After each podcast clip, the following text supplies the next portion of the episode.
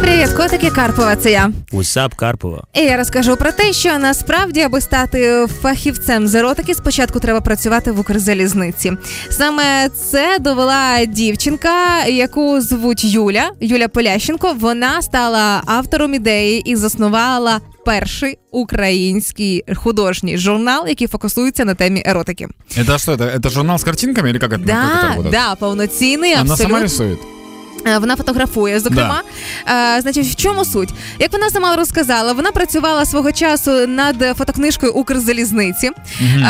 «Укрзалізниця», розумієш, да? Як да, далеко і як круто. Да, я пытаюсь ростити це все. Вона отримала там достатньо досвіду і зрозуміла, що тепер може втілювати інші сміливі проекти, і взялася за сміливий журнал. І назвала його «Грішниця». Угу. Там тепер буде позиціонування не так на...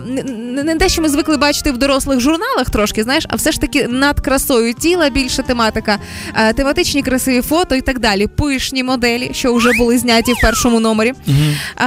І обов'язково, звичайно ж, в кращих традиціях будуть еротичні кросворди, роботи сучасних художників і фотографів, судоку еротичні, попрошу, еротичні. Еротичний судоку, це дуже странно. Ну, тим не менше, це анонсовано. Я зараз буду по-другому смотреть на людей, які в поїзді розгадують судоку. Що там за судоку, да? Еротичні гороскопи, анекдоти, колонка психолога, поради та рубрика знайомств. Угу. І мені здається, у всій цій історії не вистачає тільки рубрика «Дівчина на звороті». Ось та сама, пам'ятаєш, коли лежать величезні стоси газет на прилавках, і ти все одно хочеш подивитися, а що ж там в кінці? На розвороті? Или на звороті, на останній сторінці. Я не пам'ятаю такого, я пам'ятаю, що на розвороті було завжди. Та журнали. Да. А в газетах на останній сторінці. Серйозно? Це з яких пір я знаю про ці журнали і газети більше, ніж ти? Я не знаю теж, я ніколи не долистував газету до кінця. Я просто все, що я пам'ятаю про газету до кінця, там анекдоти. Да. Там телепрограма, потім анекдоти. Це все, що я пам'ятаю.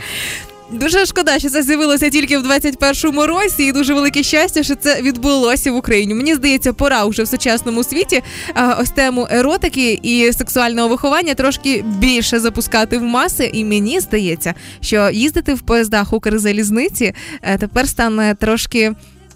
цікавіше і пізнавальніше. І мені здається, що навіть я маю красивий слоган цього журналу. Я чекаю, коли Юля запросить мене до себе теж автором колонки. Я тебе вичислю навіть із тисячі. Ти мудрий як Крішна, а я твоя грішниця. Ну, супер.